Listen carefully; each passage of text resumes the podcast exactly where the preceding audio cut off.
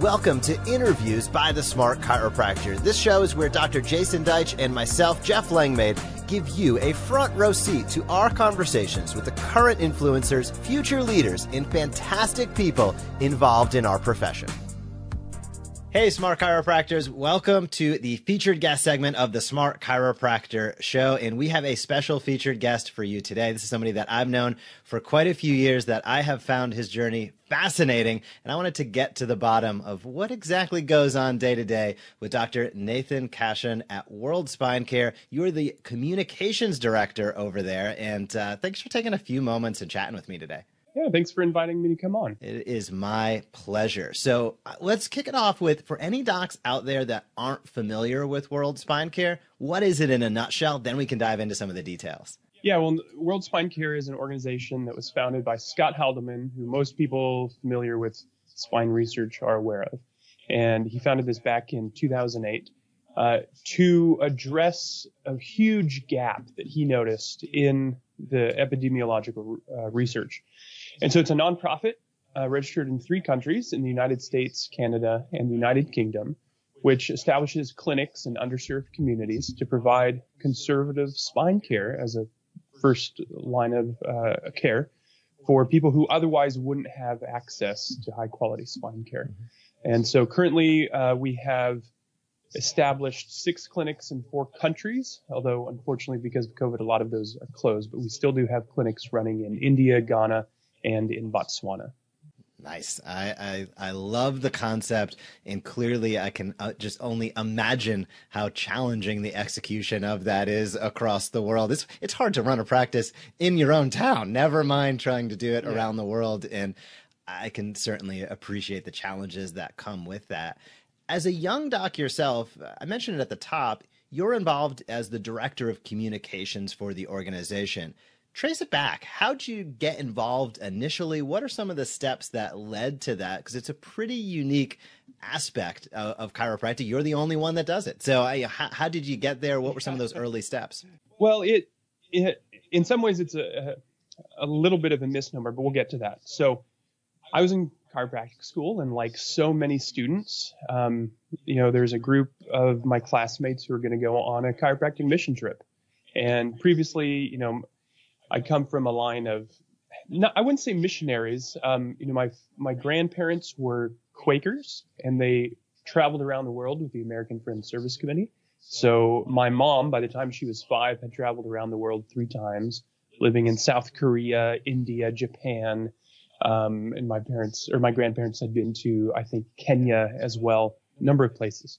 And uh, and then I actually I did myself serve a mission. I lived in Brazil for a couple of years and just have always had an interest in doing stuff in other countries. And so saw this opportunity, got on board, um, went to Haiti and the Dominican Republic for a little over a week, I think it was, and had a great experience. Um, but at the end, kind of had some insights, some realizations for myself. And the first one was that you know, providing chiropractic care was great, but particularly in Haiti, it wasn't the first thing that these people needed. They needed, this was only a, a year or two after the big earthquake there.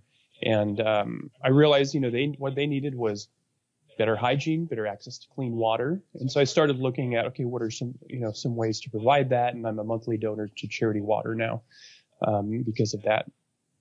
The second thing I noticed was, uh, you know, even though providing chiropractic care is a great thing and they were very happy to receive it. And, you know, you get to adjust hundreds, if not thousands of people depending on your own stamina. and, um, but I, I kind of realized at the end, like for the people with serious conditions, um, we had no way to refer them on to further care. There was just no way to continue and to follow up. And there were just a couple examples there where I needed, I felt like people needed that and I couldn't provide it. And so I started looking around and said, okay, what, you know, are there other groups that are doing something similar, but that actually maintain a presence in the country so that they can have that full spectrum of care? And I came across World Spine Care and I was very impressed. Um, this would have been around, I want to say 2015, maybe 2014, 2015 that I learned of them. And um, I, you know, I, I just kind of saw them online and thought it was great and decided I wanted to raise some funds for them. At the same time, I was running ultra marathons, and so in this weird combination, I look back and it didn't make any sense at all. But I did a 50k race, and for that, I just on campus sold some what's called trail butter. A local company here in Portland, Oregon, makes this delicious nut butter and fruit blend that was very popular for trail runners. And so I just sold those um, and used the proceeds from that to donate to World Spine Care under the auspices of running this 50 kilometer race. And I think in the end it was a few hundred dollars, maybe 700 total, um, might be overestimating there, that I donated to World Spine Care. The current, at the time, Jeff Outerbridge, um, who was the clinical director at the time, saw the donation and contacted me, and we just started kind of chatting. And I got involved, first of all, just by doing social media posts for him. He was doing that on his own, doing blog posts on his own, and needed to be able to focus elsewhere. And so that's what I did as a student for years. Um, and then uh, slowly, just over the years since then, just kind of added on a little bit more and more responsibility. And so now, yes, I do social media, I do the website. I also do kind of behind the scenes tech stuff, so managing our Google Workspace and our email and our newsletter and just kind of a wide variety of things to support on the back end. And the title I have is Director of Communications, which um, I'm, you know, I'm not the best at PR, but that's kind of part of what I do. I think that story is fascinating, and it's a great testament to taking action. We have a saying within the Smart Chiropractor results follow actions, and you clearly took action. You saw an opportunity to get involved. You took action with it. You sold the butter on your own. You created the, the chance and opportunity to become involved, and that's fantastic. I know. You know, tracing it back to or probably around that time when you and I first connected, you were a student and you were a content creator, and I want to say one of the early, in my mind, uh, you know, student content creators within the chiropractic space. Can you talk a little bit about how how you thought about content? How'd you get started? What have you done in the past? Uh, this is a big avenue that we encourage our smart chiropractors to get involved with, getting their message out there, utilizing these yeah. platforms to engage with people in their communities. You started early as a student through a variety of different platforms. Trace it back for us. Well, I was an early listener to podcasts, and I'm I'm talking before the the iPod. Um, you know, I learned about some podcasts, particularly in the Mac technology world, and started listening to them. I still listen every week to MacBreak Weekly, which is in uh, just hit episode 800 a few weeks ago, and um, I just kind of fell in love with this at the time, this new medium, and always wanted to do one. And uh, I did my first podcast in about 2011. I was very interested at the time in presentation design. I was working with a nonprofit in education, and that was part of my job was to redesign presentations. So I, I did this podcast. It's probably still out there called Brain Slides, um, where I was trying to talk about, you know, what, how do you design slides that actually are based on the science we know about the brain? And um, when I got into chiropractic school only a year or two after that, I just still had this desire to do a podcast. And I chose Western States because it was branded as an evidence based school. And when I got there, there was this weird dichotomy where a lot of the students in chiropractic school were saying, why are we learning all this science stuff? I thought we were going to be chiropractors.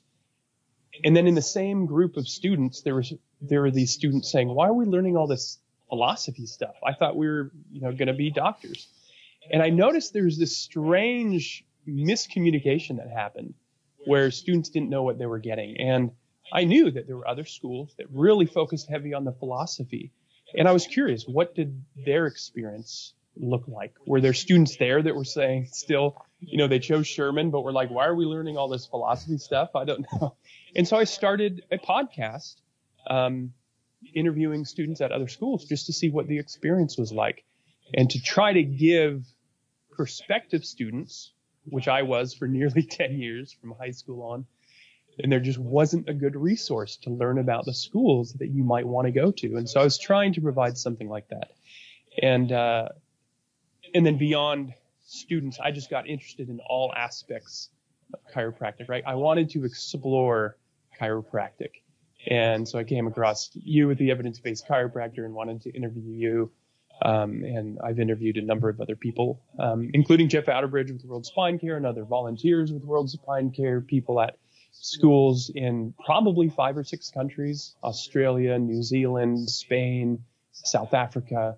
And it's just been, it was really an interesting, um, journey to kind of learn more about chiropractic across the world and just try to put that out. Now, you've done such a much better job of like turning it into something consistent. Mine has become like increasingly intermittent, um, just because it's hard to find the time. But, but I, th- yeah, I think it's still a, a, great medium for people to jump into and to, um, to put their voice out there too. Uh, you you did you you continue to do you did and continue to do a fantastic job when those episodes do get released. Uh, you do you do a great job. When you were going through the process of getting involved in podcasting as an early listener, that's one thing. Then you took again action steps. There's a common theme here uh, where you started your own and beginning to expand your network. What were perhaps one or two of the primary benefits that you saw as you began really getting deep into the podcast early on and as it continued to grow? I have a little bit trouble kind of seeing those benefits. Um, you know, it, it certainly there have been some cases of serendipity that a lot of people talk about, right? Where um, you put this thing out in the world and someone comes across it and then reaches out to do a little bit more you know, I, I would love to say that someone wanted to buy the podcast for $100 million to put on Spotify exclusively, but that didn't happen. But I got to meet a bunch of interesting people, you know, and we've sort of stayed connected because of that, right? Um, and I, I even, gosh, early on interviewed a very, at the time, very well known anti chiropractic blogger and podcaster, you know, and so I've tried to kind of reach in all directions. Um, it's been a huge learning experience as well as far as like what it could become. And I, again, um, what I've seen is that the, this aspect of consistency, which I know you talk about a lot, um, it really is critical. And I kick myself a lot of times for not being as consistent. And, and you can talk better about how to push through this challenge of like, yeah, I want to do a podcast every week, but it's a time suck. It's people say it's free, but the, the honest truth is it's not free. Um, it can be cheap, but it's not free, especially when you always want to do something more yeah. and increase the quality. Um, and, uh, you know, and it's an effort where I could be spending time earning money whether via hourly wage or via seeing patients or whatever. And so, yeah, I wish I could say more. You know, I wish I had a great story about um, this great result that came from it. But it, it certainly was a good experience, and I continue to think about it almost daily, wanting to do more episodes. And there's so much that we can talk about in chiropractic that's that's really interesting and intriguing. Well, you, you have plenty of time, and I think expanding your network, and as BJ once said, yeah, you never know how far-reaching something you know you, you yeah. do will, will, expand tomorrow. And and the beauty of podcast, in some ways, is that they can live forever and continue to impact people far beyond what you recognize or far beyond what you hear back on a daily basis. One thing I want to ask you yeah, about. I will mention. I will mention just one interesting story where that happens where you get feedback much later on that it's valuable. And I went to a local chiropractor. I moved back to Oregon City uh, two years ago and wanted to find a local chiropractor. He also was doing these uh, community-based internships. So it was a student who was in his final term and practicing in this clinic. And, you know, I come in, I didn't know who the guy was. And he was kind of treating me and he kind of looked at me and said, you know, are you are you that guy that has that podcast? I was like, yeah, you mean exploring chiropractic? And he said, yeah, that was really helpful for me when I was choosing the school. And I was like, oh, now you tell me. so you're right. BJ's words um, are true. I just wish there was a mechanism to hear that sooner, so you get that feedback when it when it really counts. Uh, I, I, I, I feel yeah. Sometimes I, I talk to people and I stare at this little you know piece of glass on my desktop and in, you know, talking to my microphone and 99% of that time I do that, you know, by myself or, or with Jason involved with a smart chiropractor. And it's not until I get, you know, you get beyond the four walls of your house or, or wherever it might be that you start to say, oh, there is something getting out there. And then, and sometimes that can be, you know, challenging, but that's a great testament to the fact of putting that content out there, taking the action is the first step. One thing I want to ask you about is I have camera envy going on. If anybody's listening to this uh, via podcast form, they're not going to be able. I'm going to encourage you to head over to the YouTube channel and check out the video because normally I'm showing up with the with the most crisp video. You have me outdone today. Your camera, your video, everything's looking fantastic. I'd love to know your thoughts on the transition because there's a transition between audio as you were recording podcasts and then getting involved in showcasing yourself, being on video. Uh, the gear looks great. I know sometimes the uh, mental aspects of that, I'll speak for myself, it's different. It was a little challenging. And many docs out there want to be more involved on social platforms, whether it be Facebook, Instagram, TikTok, YouTube, whatever it might be but there's some fear, there's apprehension. There is, I don't have the right gear. Maybe I need to wait. There's a bunch of excuses, is ultimately what many of them add up to. But I'd love yeah. to know your thoughts on as you expanded, I'd say more than transitioned, but expanded from audio only more to the video space. What was perhaps an item or two that you learned along the way? And what would you recommend or say to a doc out there who would love to record some video but just hasn't gotten over the hump of pressing the record button yet. yeah, um, I guess two general things. One is um, if you are hesitant, practice in secret. I'll talk about that. And then the second one is that you have the gear that you need already. Um, and so by practicing in secret, I mean, so I have this idea for a new podcast that I was testing and again, I don't have time for my initial one. I don't know why I thought I'd have time for a second one. Um, but I wanted to do sort of what you're doing, this live weekly episode. And to test that, I joined Twitch. And I don't know anything about video game streaming. I'm not interested in that, but it was a platform that you can broadcast live. And I did like, I don't know, eight practice episodes of this thing just by myself speaking into the ether of the internet. And, you know, by the end of that, I'm like, okay, this has legs. This could really happen. Um, and I got much more comfortable talking into this this camera above my screen, right, rather than talking um, down at my keyboard or something like that. So, um, and, and I, you know, I've done similar things with podcasting. I started podcasting when I was in university. Um, I worked in this computer lab, and I would just stay after hours and just record these fake podcasts by myself. And, you know, they're really bad at first, but you get the practice by doing that. And then by this idea that you have the gear that you need. I mean, obviously, if you have a smartphone, the newest iPhones are incredible. They would probably rival uh, this setup that I have here. Um, but what I'm doing right now is I, you know, got married for our honeymoon. We decided to buy uh, uh, not a DSLR, but a Micro Four Thirds, similar, interchangeable lenses.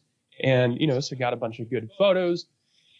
And then that thing's been sitting around and I realized there's got to be a way to connect that. And sure enough, $5, I got a HDMI to USB connector plugged in, you know, this thousand dollar Micro Four Thirds digital camera.